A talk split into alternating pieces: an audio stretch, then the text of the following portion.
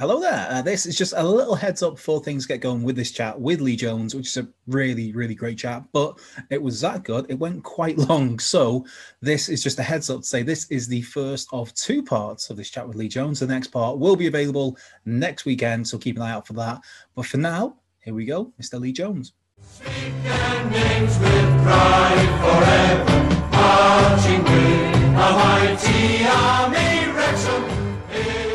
Hello and welcome to episode seven of the Wrexham Legends Lounge podcast. Myself, Andrew Bollard, in association with Hill Street Social, Deep Breath. And joining us this week is former town striker Lee Jones. Lee, how are you doing, mate? I'm very good. How are you? You okay? Yeah, cracking, mate. Thanks for coming to join us. I was just saying then before we started recording that you're the first striker to uh, to, to come and join us on the pod. So yeah, nice little privilege, honor. Yeah, an yeah, honor to have you. It's, Thank you very much. There's a whole lot to talk to as well. We've got obviously your time at Wrexham, which was four spells across, I guess, 12, 11, 13 years yeah, in total. yeah, while. Yeah, I think it yeah. was. And getting to move to Liverpool and getting to spells at other clubs like Tranmere Barnsley. Uh, it's mm-hmm. the league, your, your role um, at Wrexham after you'd finished playing, and also what you're doing now, um, yeah. Uh, your role in the game now. So yeah, there's a whole lot to get through, and also of course we'll get to your Wrexham 11 at the end of this, which is yeah. um, has been a highlight of all these episodes so far. Seen um, seen a lot of the lads, apart from Mark Cartwright, seen a lot of the lads squirm under. Um, the pressure. Yeah, I'll say that Gaz Gaz got Gaz when he thrived in it, he was happy to to drop people. It seemed like, uh, but those those episodes are, are all available to listen to. Uh, you can find just by searching Wrexham Legends on all your major podcast platforms, uh, Spotify, iTunes, Stitcher, TuneIn, all of those. It's on there, and also just Wrexham Legends on uh, on YouTube. So like, subscribe, comment, retweet, share, feedback, say how awful this is or how great it is. Anything is welcome. The nicer, the better, though. Um, so, I guess to start things off with your Wrexham experience, because to me, growing up, because we had so many, uh, I guess, kids coming through at the time, like Gaz Owen, Wayne Phillips, uh, Stevie Watkin, Chris Armstrong, Phil Hardy, who would come from obviously from Liverpool, but was came through at Wrexham, where we had all these young lads who were 17, 18 when they got into the team.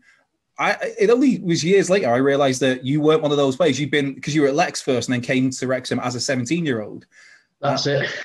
Yeah, yeah, How how was that making that move and, and at 17 as well to go to a professional football club from from Lex? Yeah, I think well, obviously when I was playing and you and you always I always say well when I when I was playing back in time you think Jesus Christ it was that long ago. Uh, there were no academies, you know, there were no academies, there were no center, centers of excellence or anything like that. And I sort of uh, obviously always wanted to be a footballer. Wrexham was my hometown club. I used to bunk into the into the Kop in the, you know in the games, jump over the fence. You sometimes you go under the fence, but however, just to get in and watch. And uh, so it was always sort of my aim to be a professional footballer, but to play for Wrexham Football Club. That's all I ever wanted to do. Yeah. And uh, sort of played local football, grassroots football as it's called now, junior junior youth football. So the Wrexham Youth League was quite you know, prevalent, if you like. They used to have an under 12s, 14s, and 16s. And I first started playing, God, it was when I was eight or nine. And the actual commercial manager now at Wrexham Football Club is a guy called Jeff Scott. And he was my first ever manager. And he used to manage uh, Lex under 14s. And I used to play for them when I was eight. So I used to go across the road. It wasn't the time where you used to have obviously, you know, registrations and stuff like that. Well, there was registrations, but I used to play under a different name and stuff. So it was a little bit. Uh, but I was playing, you know, and, and that's sort of how my interest sort of grew. So I went through grassroots, uh, played up at Cefn Druids and, and places like that. And sort of, I was at the Grove School in Wrexham, but our PE teacher had no interest in football. He was a rugby teacher, he used to play for Wrexham.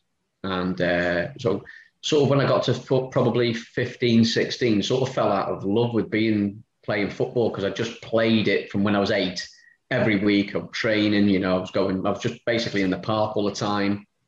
And it got to sort of end of my school time. And I just thought, you know, I can't be bothered playing football anymore. And didn't do particularly well in my GCSEs.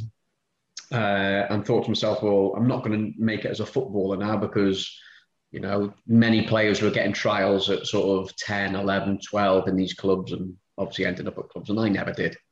Uh, I think I had a trial at Everton when I was sort of 14, but nothing really come of that. Uh, so, as I say, didn't do great in my exams, and I ended up going to Yale College. And there was a guy there, PE teacher called Mr. O.M. Edwards. Uh, and back in the day, all the sort of people would know who O.M. Edwards was. He was, you know, very well thought of around the Wrexham area. Used to do a lot with Wrexham schools and stuff. And I was doing PE as one of my resits. And this one particular occasion, he said to me, he said, I'm short for the football team on Tuesday. Can you come and play? And I said, I just don't want to. He said, listen, he said, it'll help out with your uh, results, should we say, at the end of the year. He said it'll be beneficial. So I was like, well, yeah, okay, that's what I'm there for. So I ended up playing uh, a game against Connah's Quay High School, I think it was. And I think we, we won the game, and I think I'd scored one. And then about three or four weeks after, we were in the next round of this cup competition. And again, he said to me, I need you to play. And I said, I just, I've done one game. I just don't really want to play. I made an excuse that I was walking the dog for my mum and dad. So I couldn't train at lunchtimes. We didn't even have a dog. I was just doing everything I could to get out of it. So anyway, I ended up playing in this game uh, for Yale College against Lex. In it was like the Welsh Youth Cup, I think it was. And I think we'd we'd won five 0 I think I scored four, whatever it was. And Cliff Sear happened to be there, and Cliff was watching. And at the same time, I was playing for Lex. I'd just broken into Lex's first team, and again, I was 16, playing in senior men's football and doing okay. And I just think I, I think it's. I've always said it's sort of being in the right place at the right time. And I'd done particularly well against Lex, scored four goals, and I got invited down to a trial game at the racecourse the following Sunday.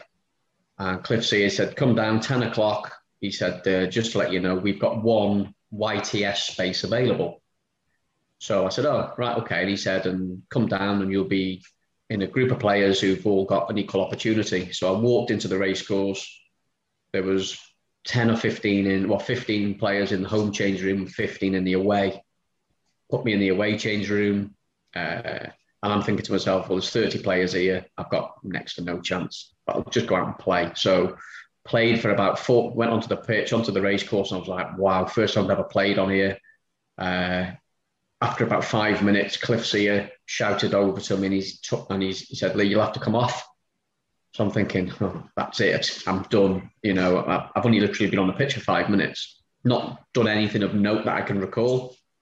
And he said, the, the manager wants to speak to you. He sat in the stands in the director's box. He said, so make your way up. And the manager wants to speak to you, obviously Brian Flynn.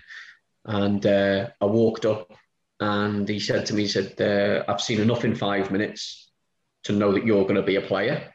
So I was like, well, right, wow, okay.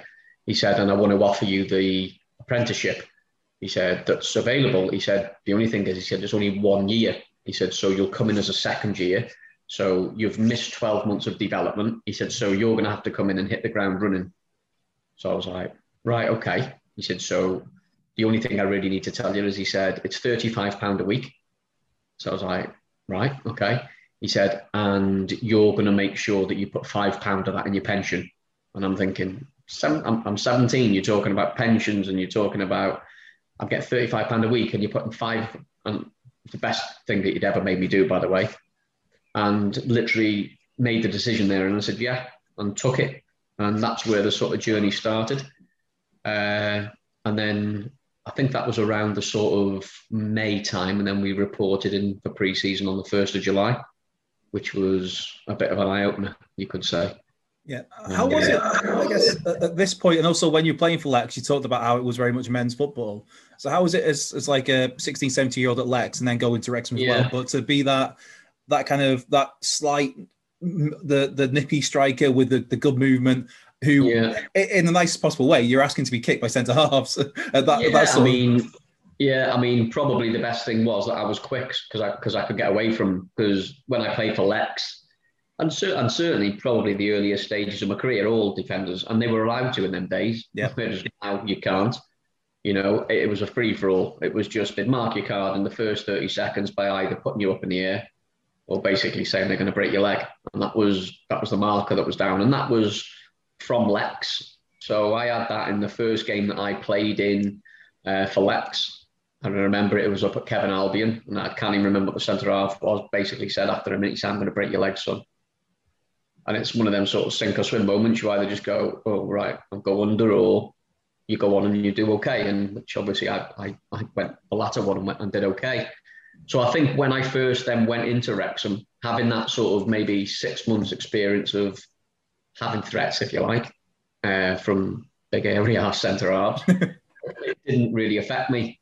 But going into Wrexham was a complete new ball game in terms of I'd never stood on a football or never stood in a training session and done anything other than have a five-a-side. So when you're growing up and doing grassroots, when I went to college, uh, when I was with Lex, when we were training, when it was never we never did any coaching. And then it was when I first went to Wrexham that Brian Flynn, Joey Jones, Kevin Reeves, then there was obviously Cliff Sear, who was our youth youth team uh, manager with Brian Prandall and Idris Price. And it was like, right, stand there, and this is what you've got to do to be a centre forward. So they would, Brian Flynn would tell me which runs to make. Joey would tell me how to get away from defenders. Kevin Reeves would tell me, because obviously he was a he was a Man City centre forward, how to back into players. And then I would have Brian Prandall, Idris Price, and Cliff Sear telling me that if I don't listen to them, then I'm out the club. And it was sort of that's the level that you've got to get to. So we had at the time, and I look back at it really fondly now, we had a fantastic mix of uh, staff, if you like, at the football club. You know, from from Brian Flynn, as I say, to Joey, who was the motivator, but was also like a second father to me. You know, I, and I still say it now. You know, he, he was on the pitch and off the pitch. He was like a second dad. Uh, and all the staff were fantastic, and they all had their individual attributes. And I think, obviously, you know, that's what I put down to me succeeding. Also, my mum and dad, because they obviously sacrificed a lot for me to to be able to be a footballer. But certainly, that first twelve months at Wrexham was invaluable in terms of how they shaped me as a person and a footballer. Yeah, I was, was going to touch on um, on, on Kev Reeves because that, that's somebody who um, I believe went for a million quid at one point in time back in the day, and a, mm. a couple of caps for England. This, like you said, yeah. played for Manchester City. This this England international striker. Uh, how was yeah. it to learn? Because everybody talks about Joey, who is Mr. Wrexham. Who, yeah. I mean, everybody loves Joey and Brian Flynn, uh, Cliff Sear. But for you as a striker, how was it to learn from someone like Kev? Well, and again, like you've just said, like Joey was was a European Cup winner, a defender. So I sort of related to the centre forward in terms of Reeves. Obviously, Brian Flynn was the was a record Wales cap holder for for, for the midfielders. So Reeves was my natural sort of go to for improving my game. And, and I'm still saying now, I'm still, you know, slight if you like. I've put a bit of weight on, but during back in the day, I was there was absolutely nothing of me. There was an ounce of fat on me, and Kev Reeves would say to me, he said, You cannot get into challenges with centre halves.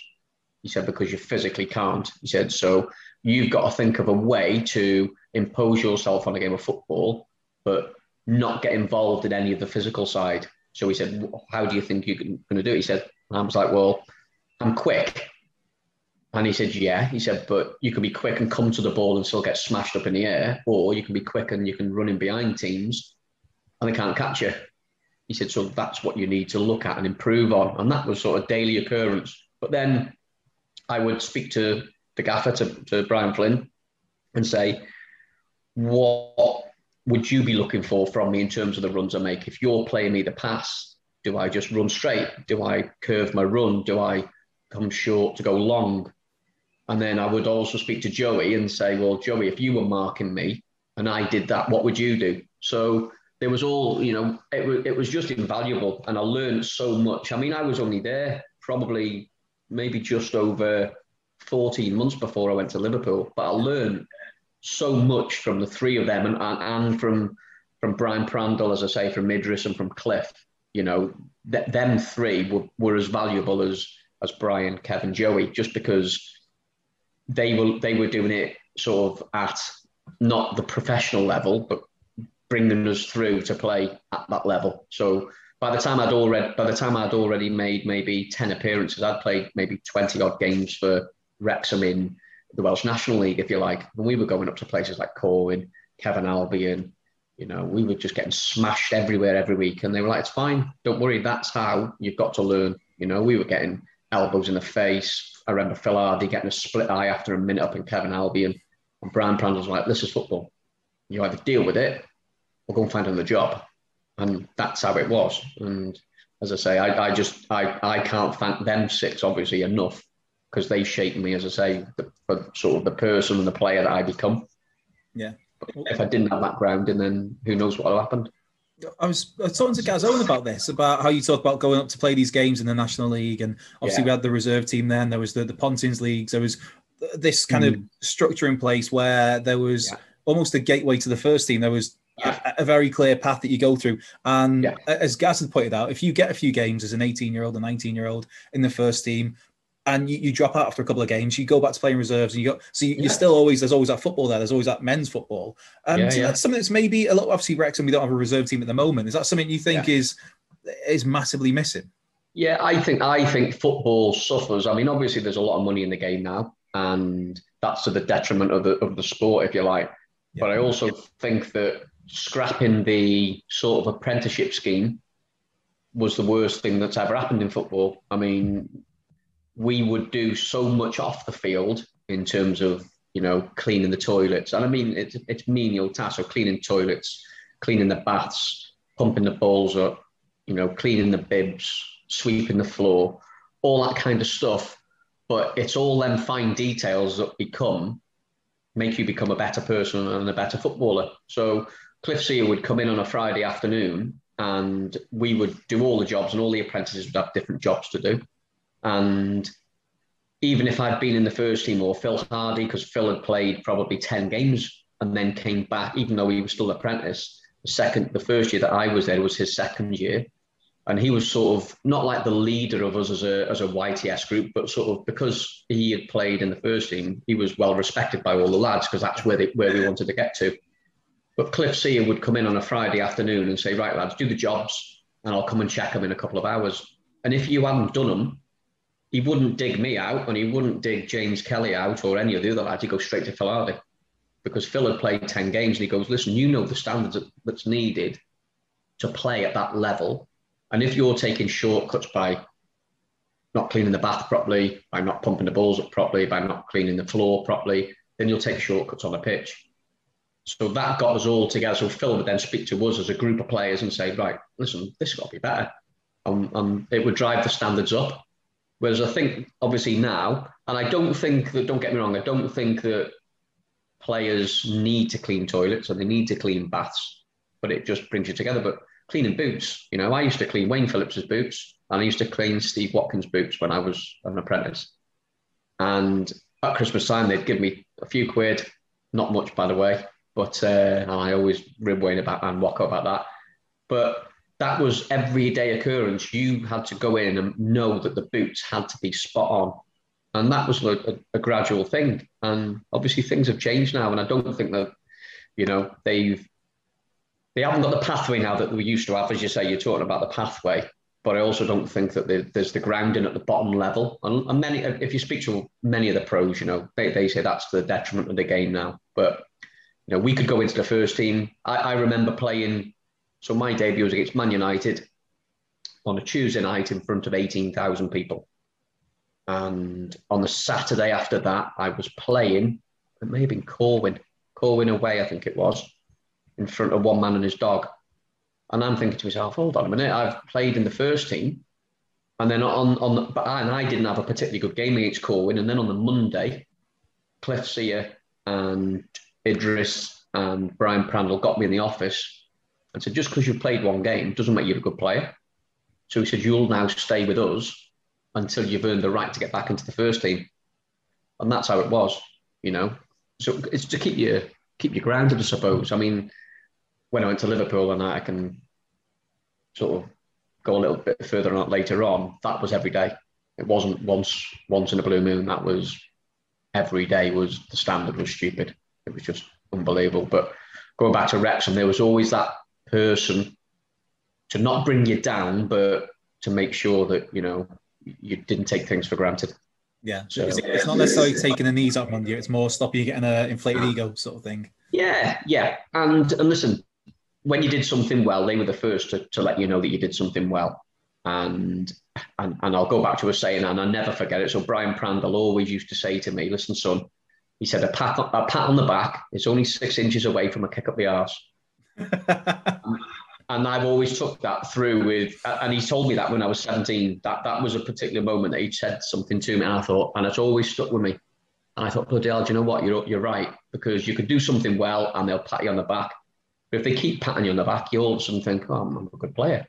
But no one's ever the complete player. You know, everyone's trying to improve. You look at the top end now at Ronaldo, Messi. They don't, you know, don't rest on their laurels. They're always out in the afternoon practicing because they want to get better. They're the best two players in the world. So why wouldn't we be doing that, or why shouldn't we be doing that at you know at a lower level?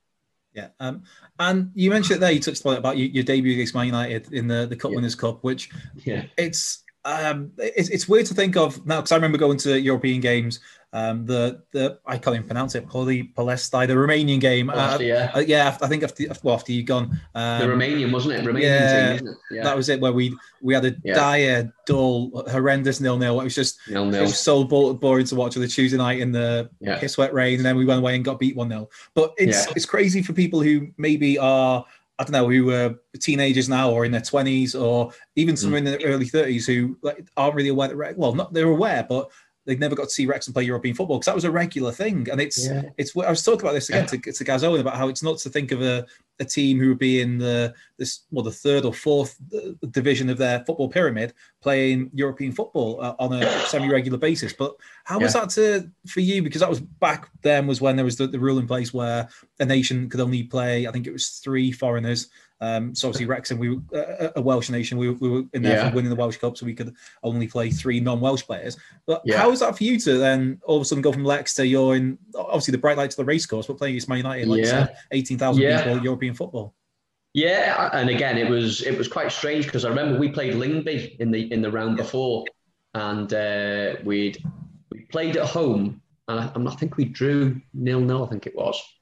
But I was suspended for that game because I'd actually got sent off playing for Lex in my last game for Lex, and the, and the suspension carried on. So I missed the first game. So I'm sat in the stands. I'm thinking, you know, I'm gutted because I've missed this European game. But in the second leg, as you say, because there was like this rule that you had to have, or there was only three or four sort of foreign players allowed. Myself and six or seven of the other apprentices were all on the bench.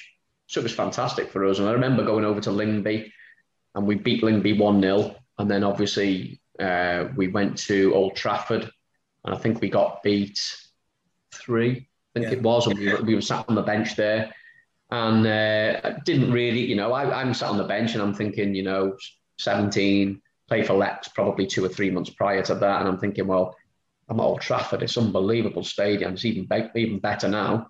But I never even dreamt that I would be playing against Man United. And then we were we were training at Wrexham Rugby Club on the day of the game, and we're training in the morning. And Brian Flynn's got us all together around sort of half past ten, and he named the team, and he said my name in it, but didn't mention to me or none of the staff mentioned to me that I was playing.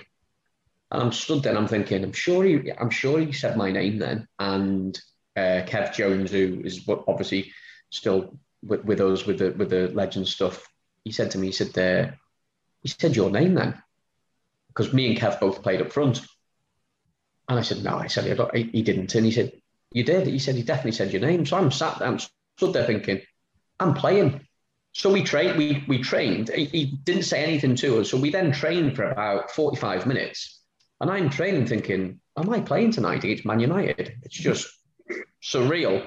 So we finished training, and then Brian Flynn says to me after, he says, Can you come have a word? So Brian and Joey and, and Kev were there. He said, Just to let you know, you're starting tonight. And I said, Oh, right. He said, Didn't we wanted to tell you yesterday, but we don't want you to worry about anything. Just go and play. With, with 3 0 down, but just go and play and enjoy it. And I'm thinking, he said, because if I'd have told you yesterday, you probably wouldn't have slept, would you? And I said, oh, no. So that was how it was. So literally, I got told at 11 o'clock, whatever it was, on the Tuesday, Wednesday morning, and then reported to the ground at six, and then obviously made my debut in front of 18,000. I remember coming out and thinking, oh my God, the place was absolutely rocking. With 3 0 down, and probably have got no chance of winning the game, but the place and the fans were just unbelievable. And and, I just, I've sent shivers down my spine now just thinking about it. It's just, it was for someone who lived five minutes away from the training ground, and all I ever wanted to do was be a professional footballer, and all I ever wanted to do was play for Wrexham Football Club. And the team I supported as a boy was Man United. I'm playing in the European Cup Winners' Cup against them at 17. I'm thinking, oh my God, what's going on? It's just, and I still look back at it and I've, you know, I've got the program and I, I, I even sort of, how I got it, I don't know. I've got the pennant. So when wow. the captain's obviously, so I've yeah. got the pennant as well. I've got that upstairs. How I've got it, I don't know, but it's it's somehow worked its way to me. Uh, I know, and you know, I look back and think, wow, I just can't believe that. And it was just, it was just surreal, you know. And I still look back and think, and sometimes I have to pinch myself to think that it, it actually did happen. And then obviously that was the start of sort of things to come, I suppose. Yeah, that, that's a hell of a keepsake. That uh, that, that from that game. Yeah. Wow. Yeah, it is. Yeah, yeah. Uh, what was, uh, how was it to once you obviously, like you said, you, you get on the pitch and it's all it's your your team, your local team, the team yeah. you want to play for against the, the team you supported as a kid in front of yeah. a, a packed race course, in front of the lights. But how is it then after the game? Like how what's that? I guess the buzz like, and how how long did it take you to kind of come down from that? Like, did you even sleep that night? Yeah, I, oh, I don't think I did sleep. I, I, I remember, and it was, it, and again, and I, I say this to, to many people. We played Man United, and whenever whenever I played for Wrexham, there was there was always encouragement. So in terms of you know, come on, you need to do better and this and that. But when we played Man United, I I was stood there and thinking, and you know, Steve Bruce was hammering Paul Ince, Paul Ince was hammering Les Sealey, and I mean proper verbal abuse. And I'm like, is this what actually goes on at the top level? And I and I sort of couldn't get my head around it. And obviously after the game, I sat, you know, sat and spoke to Joey and I said, listen, that's how cutthroat it is, you know. And it's not if I give a pass away, Joey would shout, "Lee, come on, you need to do better, mate." But in that game, if Danny Wallace, who was playing at the time, and I'd, I'd give away a pass, Paul Ince verbally abused him, you know, to get to get the better out of him, you know. And Gary Pallister and, and Steve Bruce, and they, they were just absolutely ripping each other. I'm thinking, wow. When I got to Liverpool, I, I then knew that that's what that was the norm yeah. But as a 17 year old making his debut, it was a little bit, wow, these are Man United players and they're just absolutely abusing each other. They hate each other. each other. Yeah, it, it, was pretty much that. And then obviously after the game, sort of it was a bit of a bit of a come down the day after. Uh, and as I say, I think on the Saturday, I played in the Welsh National League somewhere. I can't. I'm almost sure it was at Corwen. I'm not 100 percent sure. Uh, so I'd gone from playing against Man United on the Tuesday or the Wednesday and then playing at Corwen. And then I made my league debut away at Northampton, I think it was, which was on the following Friday. So it, it was sort of, I'd gone from a high to a bit of a low and then back up to a high again. So, but that was, again, that was the way that, that the lads, certainly at Wrexham, they did it, the staff did it. But they could as well because the year that I was there, uh, sorry, the, the following year after the Man United, there was no relegation. So yeah, obviously yeah. Brian Flynn then put his trust in all the young lads himself, Gaz Wayne, Jonathan Cross. You know, we had a lot of Stevie Watkin, a lot of young players who basically for 12 months were given free reign on the pitch and no pressure.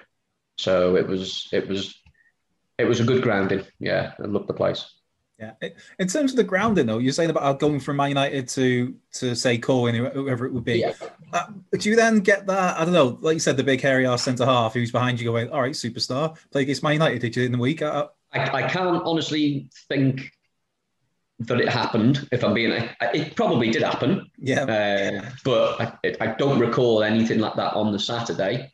I remember playing at Northampton and the centre half at Northampton booting me up in the air after about five minutes just because I was a young lad. But yeah. that, that was the norm, you know. It, you know, Joey used to do it to to, to the opposition as well, and it was just that was the norm back then. You you could get away with three or four really bad challenges before the referee would even speak to you, you know. It's and that's how it was, you know. And obviously, football's changed now. You know, there's a lot more cameras. You you wouldn't get away with uh, a tenth of what used to go on. You know, it used to be stuff off the ball, so the ball would there'd be a corner at the other end and someone would be marking me on the halfway line and someone would throw an elbow in the side of your face and nothing would happen. Yep. You know, you'd say to the, the referee's looking at the other end, the linesmen are looking at the other end, and they're not, just get on with it because that's how it was. Whereas now, you can't breathe without anyone falling over. it's uh, it's changed massively.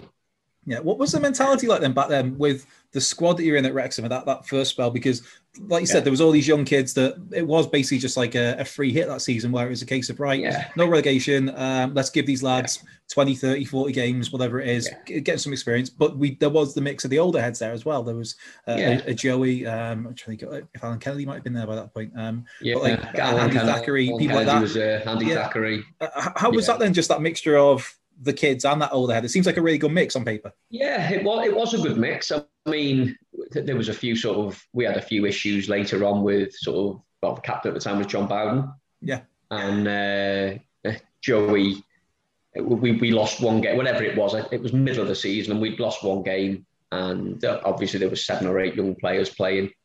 And John Jon Bowden came in after the game and started digging out all the younger players basically saying he said, you know, we're not they're not good enough to play for the football club. They shouldn't even be playing in the football league, this and that. And I remember I was on the bench that particular day, and I just remember Joey coming in and Joey lifted Jon Bowden off the floor and basically stuck him on the coat peg and said, Don't speak about the young lads like that. This is the future of the football club. And if you don't like it, you're out. Jon Bowden never played for the football club after that. So because he came in and dug all the lads out, I mean, we were all like, "Go on, Joey, give him a dig," but he, never did. But uh, but that that was Joey to a T. He wouldn't have anything bad said about the young lads. You know, it was we were there to learn, and if we made mistakes, so be it. You know, and and obviously we made loads of mistakes because we finished bottom of the league. But the season after, you know, the club were nowhere near the relegation spots only yeah. because of Brian Flynn and the staff's belief that the youngsters were good enough. And, you know, you, you never, and I'm the same now, you know, you look at teams, managers don't give young players, they say, oh, they're inexperienced. They're never going to be experienced or get experience unless you throw them in and expose them to, to men's football. And some will sink and some will swim. But it's having that sort of belief. And yet it was a free hit, you know. If we could have, if we probably could have got relegated. Would Brian Flynn have still thrown in the young players? Yes, I think he would. Would he have thrown in as many? Probably not. And we'd have probably, instead of playing 30 games, only played probably 10 or 15. But he still had that in the belief that the younger play, the young lads were good enough. And that's that's what went on and, and that's why the club was successful under Brian Flynn, you know, yeah. because he had, he had belief and, and obviously and, and the others, you know, Joey and the other staff, because he had belief in us. Yeah. So, but it, it was just it was it, it, was like you said it was he carried on doing that even when it was the years after that whether it was Mark McGregor, Neil Roberts, Neil exactly. Wainwright, someone like Scott yeah. Williams he'd come in and yeah. maybe didn't quite hit the heights of those guys but he was he was given a chance in there. Yoza yeah, obviously yeah. he'd come into the middle of the park so Brian exactly. Flynn seems to be all about just giving the young lads a go, bringing Darren in from Norwich and throwing him straight into the fire. Well, you look at the story with Chris Armstrong. Chris Armstrong was on a similar path to what I was. He packing chickens in fly in a, in a factory and they and they pulled him out the chicken factory to come and play. He ended up going to sign for Millwall for something like 125,000. Ended up at Palace and Tottenham for worth millions. Yep. You know, that's just that's just one of them. Truns Lee Trundle's another another example later on. You know, playing at Real goes on, and, and Trunds is arguably one of the most skillful players I've ever played with. But that's what that's what they used to do. They used to be fantastic at it. They could spot something in somebody even though you weren't anywhere near the finished article. And as I say, they, they, they took me off the pitch after five minutes, and I'm thinking I'm done in my trial game. But they saw something in that five minutes to think he's got something. And again, and that's that's the way that they've done. You know, I'll, I'll tell you. I'll tell you a story after about Karl Connolly. I don't know whether you know the, the story about Karl Connolly when he signed for the football club. So he'd come on trial. He was playing for a team uh, called Napoli in, yes. in Sunday League football in Liverpool. And I'll, honestly, it was one of the funniest things I've ever seen in my life. So I played up front with him in a reserve game up at Lex. That's where we used to train. And then the week after, he got invited back, and myself and Joey was sat in it was the Marston stand, the border stand. I can't think what it's called, Rex Rent stand or something yeah. it's called. There's many different names. So we are sat in there watching a reserve game against I think it was Carlisle or Darlington or something like that, and Karl's playing and Karl's dad and brothers were all sat in the turf, but you could see the pitch at the time. So there wasn't the, the Pryce Griffith stand there, the Mold Road stand. So they're all sat on the veranda drinking beer, while the game's going on. And Joey's saying to me, he said, Oh my God, he said, Do you know what? He said, if, because obviously Lugger, we used to call it, if Lugger scores, he said, it's all going to kick off. And he said, look at look at his dad. He said, look at his brothers on the on there. He said, they're absolutely leathered. This is two o'clock on a Wednesday afternoon. so about half an hour after, Karl scores. So Joey went, here we go, like this. Next thing, you see them coming down the stairs with pints in their hand. They jumped over the fence, over the advertising boards. There's beer everywhere. There's only four of them. There's beer everywhere, and they're doing forward rolls and stuff on the pitch. and I said to Joey, I was like, "Are you going to sign him?" Like that he went, "Good player, and he?" I said, "Yeah, he's very good." He said, "But he said we'll have to get some lager in for his dad and for his brothers, though." And that was how they signed him. You know, Karl Connolly from Napoli in a Sunday league and he went on and what a career, you know, obviously King Karl, they call him, and, and he's well regarded as one of the sort of Wrexham legends, you know, and you just look at it, how how do they discover Karl Connolly? Yeah. Crazy, you know, it was crazy how they did it, but they had that knack, the staff had that knack of identifying, you know, players from little bits and pieces uh, and, and, and gambled on giving them opportunities. You know, they could have brought Karl Connolly and never given him a game, but they gave him a game and said, right, go out there and go and play, and so let's see what you can do. And the rest is history, I suppose. Yeah, I remember as a kid, like standing in the Kop or in the paddock even, and when I first started going, it was um, what is the Pryce Griffiths, the Melrose Stand was that was when it was derelict, and yeah. I remember just sitting there thinking like, one day I'm going to sit on that balcony in the turf and have a beer and watch the game. It's going to be great. By the time yeah. I was old enough to drink, massive stand there in the way. It's like the stand on there, yeah. yeah. It's disappointing, isn't it? Know yeah. the balcony's still there, but yeah. obviously the big stand in the way. Um, Can't see anything now, can you? No, no they, but, they, should they should have done something to incorporate that, to incorporate the turf into that stand. I think. I mean, hopefully, you know, I'm not saying it's going to happen, but it would be nice if if now the new owners have got involved, if they could do something because the turf's got a massive part to play in the football oh, club. Yeah, You know, heritage wise, it's unbelievable. So to sort of put a stand in front of it and not disregard it, but not be on sight, on view, I think that, and I've always said it, they should incorporate, they should somehow try and redevelop that stand to still have the turf balcony so they can see the game. You know, I think it'd be fantastic yeah, I think a lot of fans are like that. But yeah. you talk about like the random, not yeah, I guess random players that, that got uh, a chance to at them. I suppose think like Andy Morrell was a what was it uh, Newcastle yeah. Red Star or Blue, Newcastle, Newcastle Jets, Newcastle yeah, something like that. Yeah, yeah, Red yeah. Star, that's it. Yeah. or like Paul Roberts from Porthmadog. That didn't quite work out, but again, just scouring the, the, the, systems there and thinking, yeah, oh, give him a go. As I say, they had, they had probably well, I, I don't think there was a scouting system at the time. It was a little bit of word of mouth the club would play pre-season friendlies against the likes of Port Porthmadog and and you know different clubs and Joe. I think I think the Andy Morrell one came from Rob McCaffrey, who was the presenter at ITV. Yeah, yeah. And who was who was from that area. Who was a good mate of Joey. And I think he said to Joey, "Listen, there's this good player up there." Within a couple of days, Joey had brought him in, and then obviously, and again, the rest is history. You know, but right. that's what they used to do. Whereas now, oh, they have to have a six week trial period. They have to do this. They have to be able to hit this score with an analysis. You know, they have to be able to run this amount in a game. Or I get all that, but nobody really takes chances on players now. And if they do, they end sometimes haven't got the ball to follow it up and throw them in. Whereas, yeah. as I say, and again, you look at how many players went through the system and have either gone on to play at a higher level or have gone on to be coaches or managers or whatever it is you know, they've all gone on and been really good people and really good players. You know, yeah. so it's it's testament to to the staff, as I say. Yeah, there's, there's so many players that have gone on to play at a higher level, but then what some people might not be aware. Of, I mean, obviously we'll get to yourself later on after we've talked about your career, but there's like yourself gone into scouting now with with Burnley. There's mm-hmm. Barry Hunter's doing the same, uh, something similar at Liverpool. Liverpool. Mark Morris, yeah. a goalkeeper coach at Liverpool. I believe Paul Whitfield's yeah. over now. Um, yeah. Tilly Humes is, I think he's back at Ipswich now or yeah. Manchester so there's all, just all these former players who've gone off yeah. elsewhere into other clubs after their careers come to an end. It's yeah, um, as well as obviously look at the people who went on to play higher, like yourself, or someone like a Carlos yeah. Edwards who went into the Premier League. Yoza, it's yeah, a, the list, the list is endless. You know, yeah. the list is endless. If you, if you went back and looked at all the players who who sort of played in that era, if you like, and to a certain extent the lads who played in the, in the promotion winning team that I was in, yeah, they've all gone on and, and been you know, they've all gone on and, and had good careers, you know, at whether they've stayed in football, whether they've done something else, they've all all gone on and been good at what they do.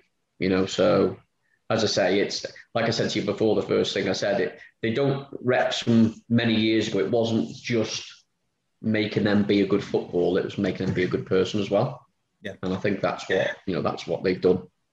Yeah. Certainly.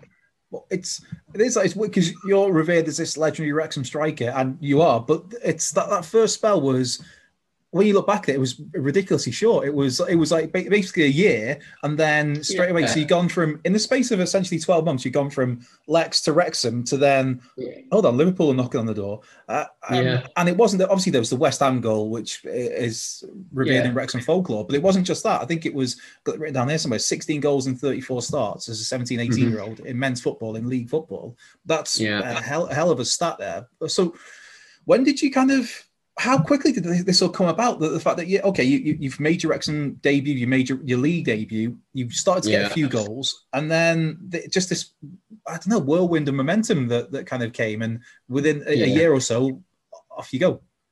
Yeah, as I say, it's I wouldn't say that I found it easy to to make the transition from sort of Lex, if you like, to play in league football with Wrexham but I didn't find it difficult. You know, it wasn't it wasn't all of a sudden that I thought oh, I'm going to struggle to score goals. You know, I used to I used to play in the resi, in the reserves in the Midland Senior League, and I'd score goals in that league. I played in the Welsh National League, and I scored goals in that league. And then when I went into the first team, I scored goals quite regular as well. So it wasn't sort of, even though it wasn't easy, it wasn't as hard as you probably would expect. You know, the step up. But then I, I, I go back to obviously, like I said before, that we had really good staff, but we also had really, really good players. Yeah, so, you know, in the team, and I think without, and it's the same. It's, it's an old cliche that no player is ever going to get a move on his own. You know, it's always the team that's behind the person that goes on to get a move. And we had good, uh, you know, we had great lads. Still, met, you know, many of them are still my mates now, as you know, and you know, we did have a, we had, we did have really good players at the time. So I think that was that's a massive help, you know, and, and it was credit to all of them that I ended up getting the move, if you like, to, to Liverpool. Uh, and that was something that sort of happened overnight, you know, in terms of my move. I was got a, I got a phone call at five o'clock one Wednesday evening. We played on the Tuesday uh, against Scarborough, and I think we'd won the game two 0 I'd scored, and at the game, we knew that Graham Souness was there to watch Phil Hardy, and Graham Souness was in the in the tunnel before the game.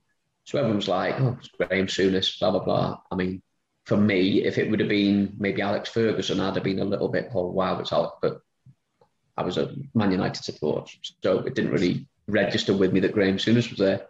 So I went out and played, and I scored, and and from what I recall, I had an okay game. I don't think I was anything special, but I, I just I scored and I got a phone call. So the, we had the day off on the Wednesday, a phone call on the Wednesday evening about five o'clock from Brian Flynn.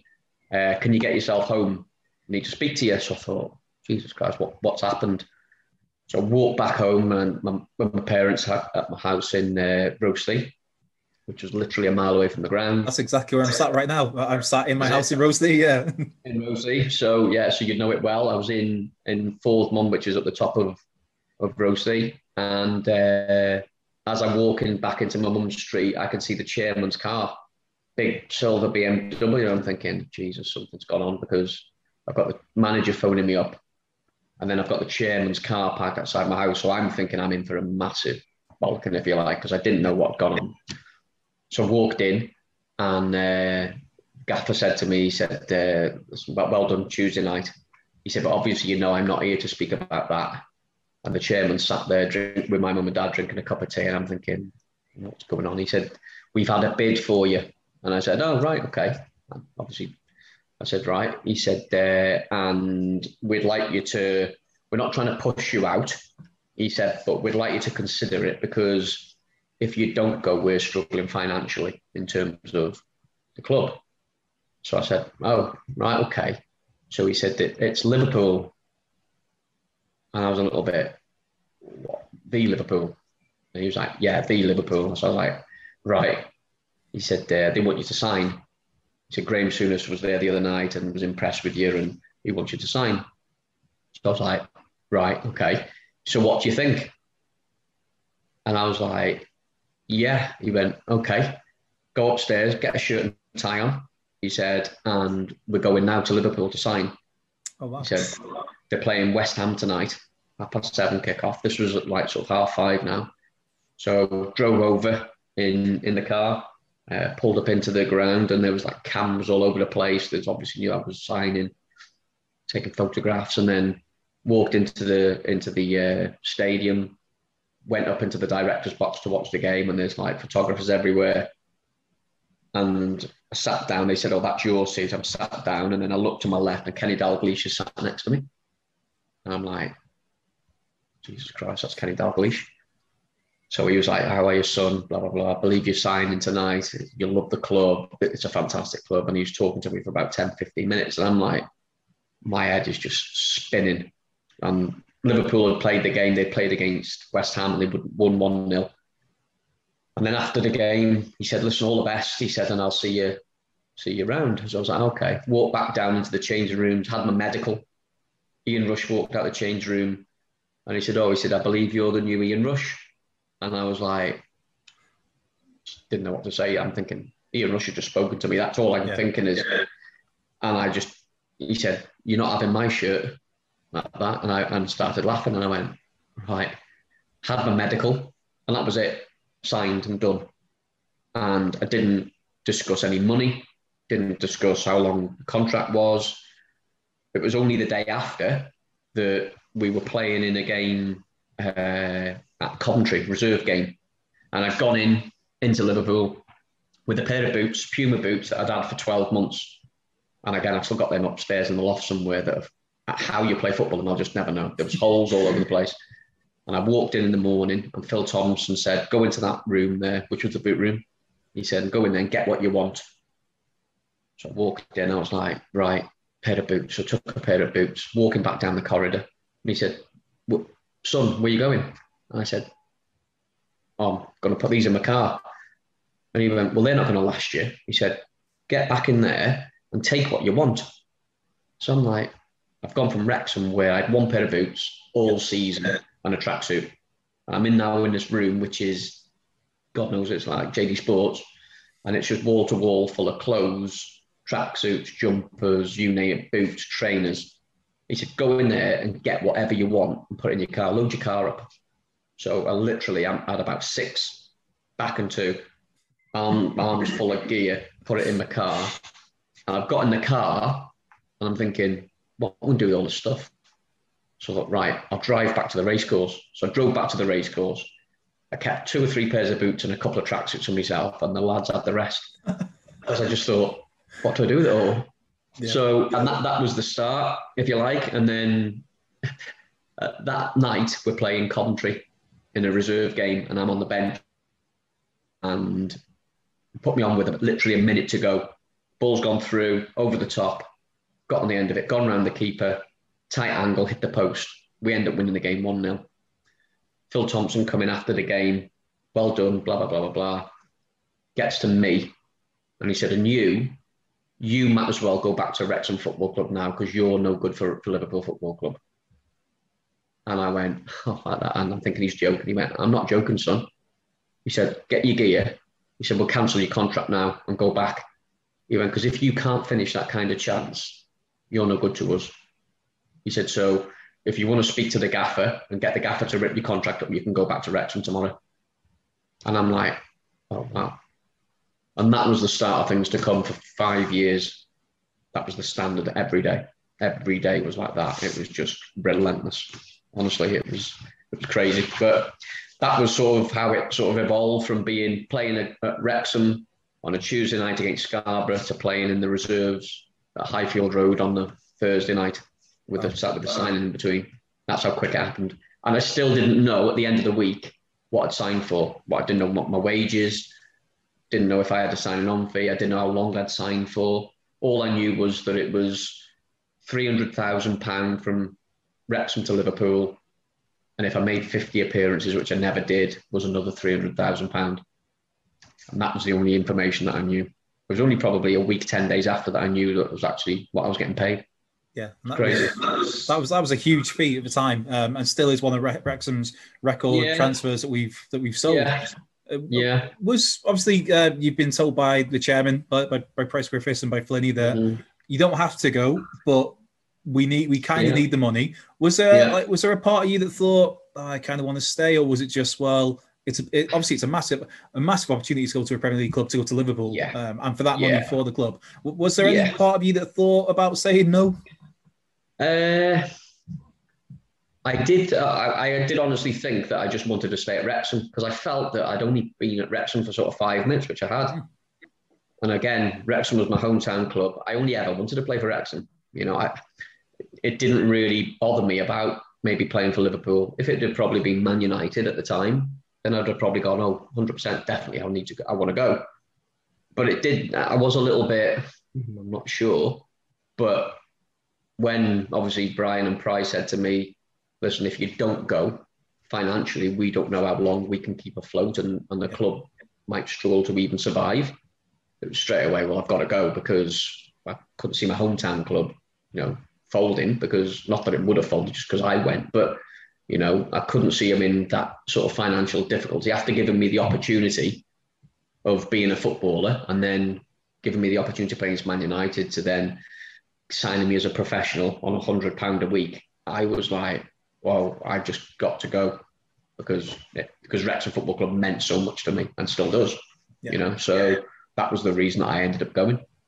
Because it was kind of such a quick, uh, like you said, within two days you gone from playing uh, yeah. for Wrexham, uh, well, for Wrexham against Scarborough to then playing uh, Resi's for Liverpool against Coventry was there a chance for like a, a bit of a send off from the lads, or was it just all? No, no, not not really. I mean, obviously, I I, I played my last game on that Tuesday night, so. Didn't know anything about it. So it wasn't like I could go around and clap the fans or whatever it was, you know. And it happened just that quick. It was it was literally, as I say, I was I was the last time I saw the lads was was on the Tuesday night when I left against Scarborough, and then the next time I saw the lads was when I went back on the Thursday afternoon with all the, the tracksuits and the, and the boots and stuff. And I hadn't even, you know, so I'd gone from being this player to being that player. No, obviously no different playing wise, but being at this club to that club. And it, and it just, it just happened so quick. It was, it was literally, it was, you know, you, you see now signings, they're drawn out and it's like, there's all this speculation that it takes weeks and months and stuff. I mean, I never had an agent.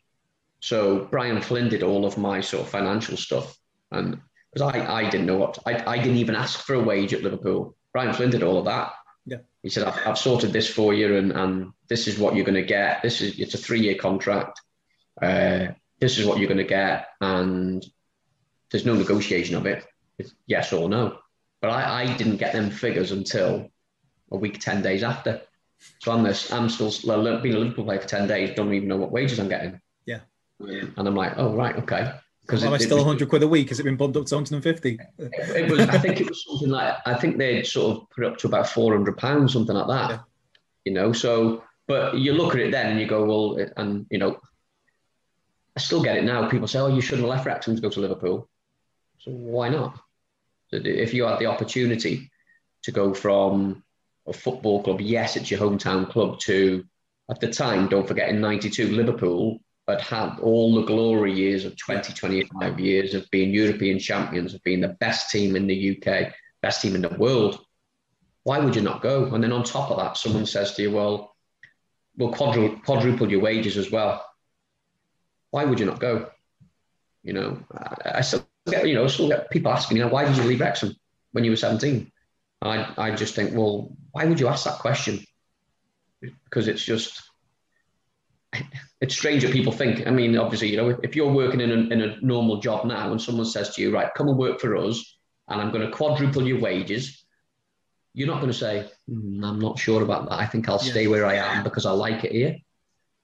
You know, and that's, and sometimes I struggle to get my head around that a little bit. Yeah, but, there's there's been that a lot over the years with, like, well, I guess any club, there's always that because to, to us to us as fans, it's yeah, yeah, yeah, it's like to us as fans, Wrexham is the be all and end all. So why would you want to leave? But but you've yeah. got to take yourself out of that situation. And even though Wrexham is your club in this case, yeah. it's still it's that a move up like what three divisions to I'm not. Yeah. I'm not the biggest Liverpool fan, but to one of the greatest clubs in the world. Yeah, yeah um, exactly. And, and, to get to play with Ian Rush, and also it's that is it that transition period yeah. Liverpool where I guess they they bring you in there with the there's that chance of you could be this the next star striker for Liverpool. So you've got they're kind of giving you the opportunity to lead them into a new um, yeah. new era of glory, I guess.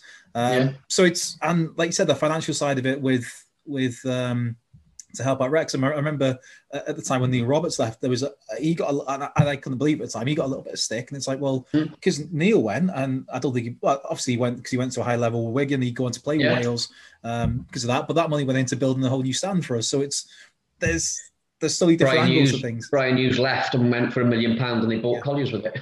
Yeah, so, yeah, yeah, yeah. You know, that's there's there's loads of the player, you know, loads of players that have been there, and and I think you know if you've yeah you've got to look at it from a selfish point of view from a fan point of view but also you've got to think about your career because it is it's, it's a short career as well you know it's it's it's that short you've got to make the best of the opportunities when they come along and and if you don't then obviously you know you you'll probably regret it later on in life you know yeah. I, I don't regret anything that any club that I've ever been at or chose to be at or left at certain times really you know, I've always thought to myself, I've made that decision as a football decision, not as anything else, to, to sort of not better myself, but to give myself the best chance of playing at the best level. And that's obviously why I why I left all them years ago. And I got loads of stick, but don't believe me, I got absolutely loads of stick from loads of Wrexham fans. You know, I got letters through the door, you know, from the post, saying I'm going to kill you. I'd drive and st- I'd drive my car into town and my, ta- my, and I'd come back to my car after being to the bank or whatever it is, and my car's covered in chips and curry and or you name it. You know, I had loads and loads of abuse for probably six months after. That's a reason I don't live in Wrexham anymore, by the way, because I had to leave Wrexham because of the abuse. You know, stones through the windows, lived in Borras, loads of stuff. You know, look, there's loads and loads of things I could tell you about. You'd go, wow, I didn't realize that. And that was a reason that I moved from Wrexham, would have been 90, when did I leave Wrexham? 94, 95, I think it was 90, no, it was earlier than that. 93 was yeah. when I actually yeah. left living in Wrexham because it was just got stupid, you know. But, and again, there's loads of players that would probably say that who are in different clubs and, you know, but it is what it is. Yeah, I think with that, you, you talk about how you've got to take that chance when it comes. And I mean, oh, sure. to, to, me, Karl Connolly's probably my favorite ever Wrexham player. But, and I've, I've, said this to him, there's, I think there's, I'd, I'd have happily had Karl Connolly play for Wrexham. Even to this day, putting his boots on it, whatever it is, 50 something, I'm sure. Uh, but yeah. to me, it's like I thought Cole stayed a little bit too long in terms of his career. Like it was great for yeah. Wrexham, but he got his yeah. move to QPR, which is in the championship eventually. But mm-hmm. when you look at it and take yourself out of the situation, you're thinking, well, what if he'd have gone maybe two years before and when he was maybe 27 and where that could have gone then? There's instead of being loyal to Wrexham and staying with Wrexham, but from a career standpoint, you've got to look at that as, as the player and, and that the higher level they can get to and, and yeah. bet themselves. I That's guess. it. Yeah, well, and, and, you know, Gaz Owen's a prime example. Yeah. Gaz could have left three or four times. You know, Gaz had a testimonial, played 10, 12 years at Wrexham, whatever it was. Gaz could have left three or four times and, and, and gone to bigger and better clubs. Gaz chose not to. You know, but that's that that's Gaz's choice. You know, yeah. and no one can no one can say that he made the wrong decision because he's a Wrexham legend now. You know, it's it's you know he's very highly regarded. But as as Gaz got it in his mind, is he thinking, hmm, I wish I'd have gone then because I'd have tested myself at a higher level? Who knows? You know, Gaz, Gaz could be totally happy that he stayed where he was all his career and, and he loves Wrexham to bits. You know, the same as what I do, but I just chose a different path and, and many players did the same as what I did. And, and many players chose the path that Gaz did as well. Yeah. Um, and what we talk about Gaz before we get fully away from that first Wrexham spell yeah. That ball against West Ham uh, and that goal against West Ham is just. I miss it. That, that wasn't even meant for me. I said I always wind him up. I said that was a pass to Stevie Watkin that was over it. Uh, I, I, made it look a good ball. But that was part of his logic. Was that when he um, he talked about it when he was on because his chat was a two part. I think it was the first part yeah. of the chat. He talks about it about how when he got the ball and he hit it and he said he saw you going and he's like, well, Lee's going there. He's gonna have the legs on Tim Breacker as the final man. But if the ball doesn't go, what goes out short and he can get it. Yeah. so it's kind of hedging his bets really. Yeah, to be fair, Gaz was unbelievable passing the ball. And I, and I always knew whenever Gaz picked the ball up, whether it be anywhere in his in the 18 yard box, roughly where he was when he made that pass against West Ham, yeah. or anywhere in the middle third, uh, if I made a run, he'd find me. And you know, joking apart, you know, it, it was a fantastic pass. I, I, I, I obviously think it was meant for me because if you have a look at the trajectory of the ball, it was well over Stevie Watkin. Yeah. It was in between the two. It was in between Tim Breacker and I can't think what the other defender what what his name was. Uh, B. Colin um, Colin Foster. No. Breacker Foster. Yeah, Colin Foster. Foster. Yeah, in between them, and then obviously he gave me a pretty easy task to just go through and, and put it in. Although it did bobble a little bit, and it, and it did seem like an eternity when it came off my shin, if you like, or, or top of my ankle. That I think if I'd have hit it well, I'd have probably missed yeah. Looking back at it, but it was a scuff shot, went under Miklosko's arm. But from the moment I hit it to the moment it went in, it was just like time stood still. It was just took, took an age. But then obviously that relief when it went in. But I feel I felt hard done by in the second leg because I felt that we should have given the opportunity. We should have beat yeah. West Ham. Tim Breacker obviously bringing Karl down. It was a sending off. Never, you know, and how it never was, I don't know. And and we obviously we end up losing from a corner. Uh, so it was disappointing the way that we went out, but you know, in terms of looking back and, and certainly that helped my move, if you like, because obviously that was it was being sort of you know match of the day and stuff like that. So it was. I, I like to say it was a good pass from Gaz. Yeah, a hell of a ball, a ping, I believe they call it. yeah, good ping. yeah. Uh, when the when the move came about then to go to Liverpool, was there any other interest? Because there's, I'm, I'm, sure I read a story at one point or heard a story at one point that maybe Man United had shown some interest at all. Was yeah, there, well, was there anyone found, you knew about? I found out later that uh, Liverpool had obviously signed us, but I think it was Brian Flynn that, that told me later on that Alex Ferguson at the time had gone away for four days and he had inquired about me prior to me playing that week. And apparently he had said to Brian that don't let him sign for anybody. I'm away for a week. And obviously, you know, we would we would be interested in if if things evolve, if you like. But I think the fact that Graham Souness came and watched me on the Tuesday, they've obviously spoken, the two clubs have obviously spoken on the Wednesday morning. And then for them to say, right, we will give you this money now Yeah. I think that the, pro- the club have probably gone, well, we can't wait for Sir Alex Ferguson to get back off holiday for four days because he might not be interested. So, and, and obviously, and again, going back to 1991, 92 as it was, it wasn't a case then you could just send a text message to somebody or just make a phone call because mobile phones weren't around that, you know, it would have probably taken two or three days. So I think that it was just the fact that Liverpool had said, right, there's the money. We want to take him and we're going to take him tonight. I think that's what sort of why it was pushed through. But then obviously Brian had told me that there was an interest from them, but just wasn't to be. Yeah. You know, it's it was just one of them things. I don't, don't regret it one bit.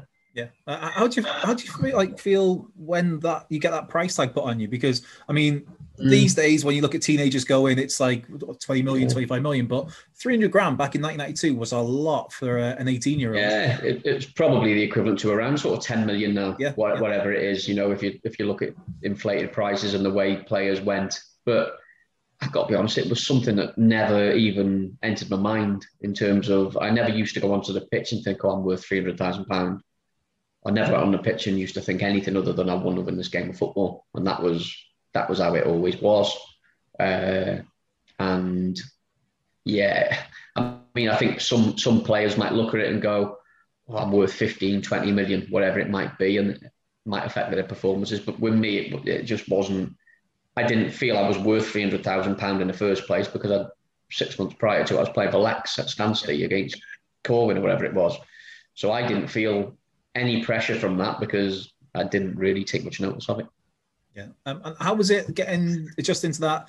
Because, like I've said, to me, Wrexham is the, the greatest football club in the world. But mm. I, I, even taking my rose tinted, yeah, taking my yeah. rose tinted glasses off, Liverpool's clearly a level above, a standard above in terms yeah. of the, the club and the quality yeah. of player there. But how, how was it to then go into those training sessions where you've got those? You're playing with Premier League players, you're playing with players that have, have won so much at, at that point in time.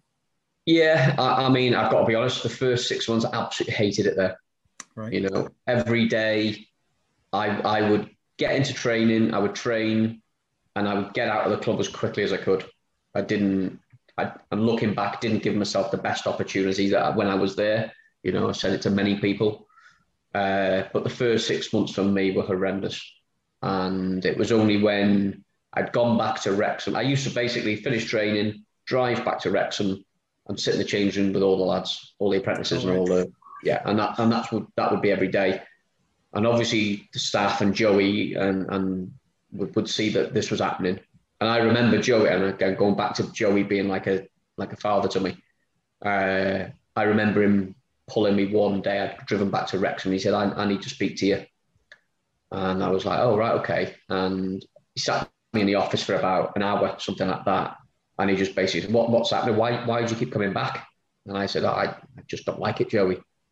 And he went, right. He said, well, you've got to not come back here in the afternoons. He said, you need to go, go to Liverpool every day and you need to be the best player in training. He said, you need to make sure that you're doing extra. He said, so obviously in the afternoons, you shouldn't be coming back here. He said, you need to be practicing. He said, like you've done when you were at Wrexham, He said, go out and practice. He said, I know it's difficult. I said, well, you know, I don't really know the lads like I know me. He said, no, you don't. He said, but he said it was the same when I went to Liverpool. He said, you know, I was from the estate in Llandudno. He said, I'm thinking, I'm not, I can't, I'm not good enough for Liverpool Football Club. And that's how I felt. After probably a month of being at Liverpool, I thought to myself, I've made a massively wrong decision here because every day was, like I said to you before, was hit you on the head with a stick every single day. And it was, I was there for five years, and I can honestly say, I think in five years, I maybe had a handful, handful of days where I've actually felt, oh, I did okay that day. Because no matter what you did at the football club, they hit on the head every day. Just you look back, I look back at now and think, Jesus Christ, you know, if they'd have maybe, because different players react different ways, if they'd have put an arm around me and gone, listen, well done, blah, blah, blah, it would maybe be different. But then you, I look at it and go, well, actually, they were trying to get the best out of me every every single day by hitting me on the head. And that was Liverpool's way. And it, that was the way that it worked. So, you know, I recall we were playing in a reserve game uh, this was probably two or three years into my career now at Liverpool, and we were playing at Anfield, and we used to get 35,000 watching reserves in the evening at Anfield.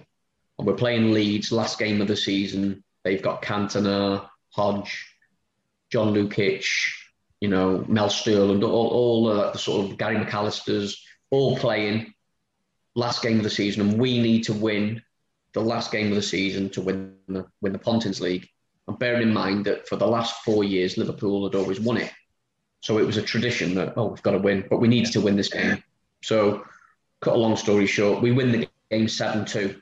So I'm playing up front with Robbie Fowler, and I've scored four, and Robbie Fowler scored three.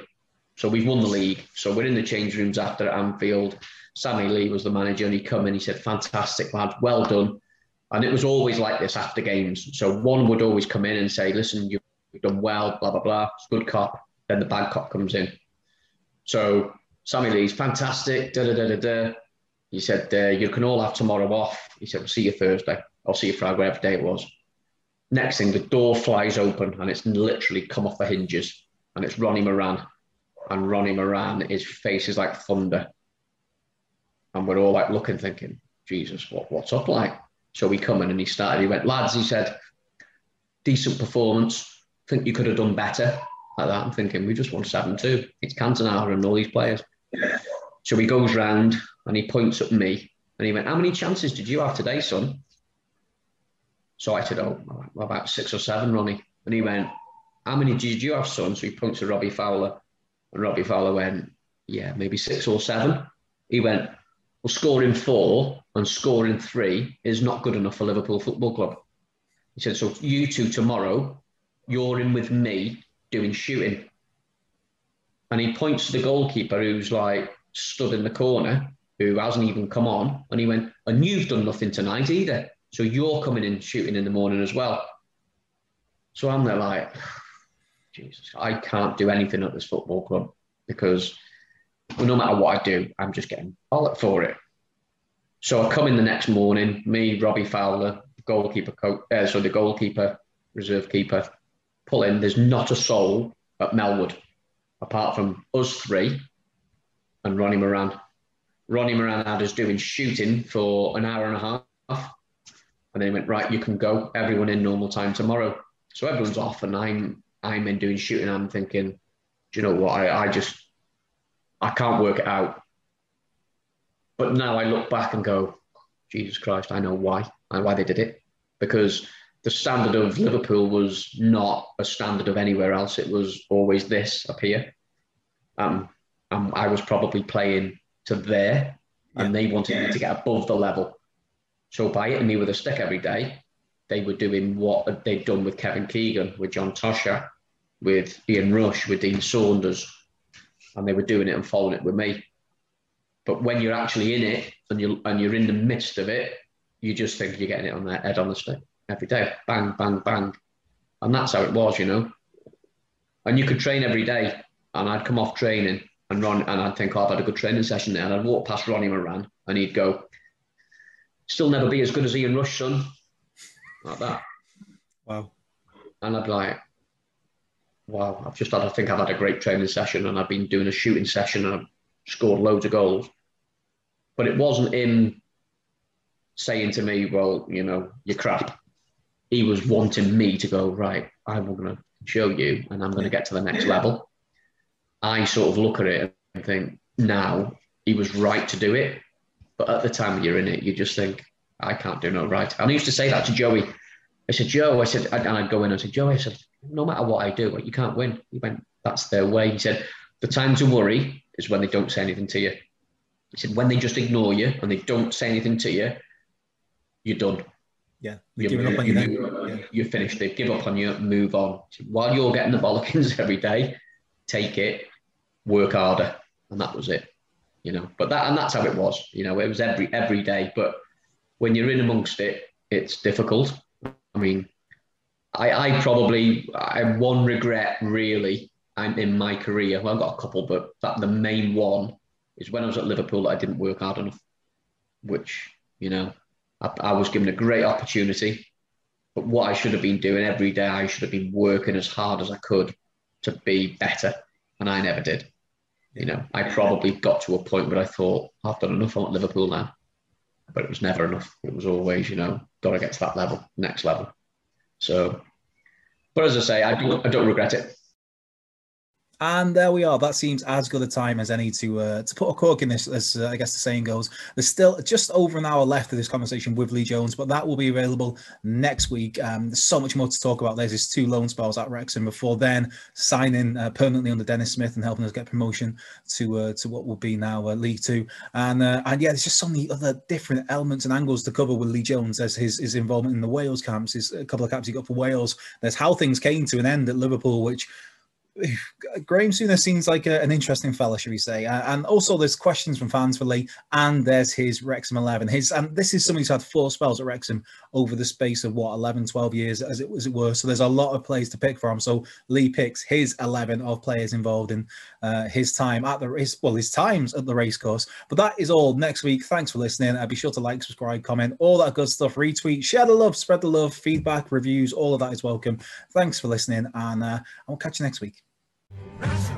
Wrexham is the name. Wrexham, Wrexham, Wrexham.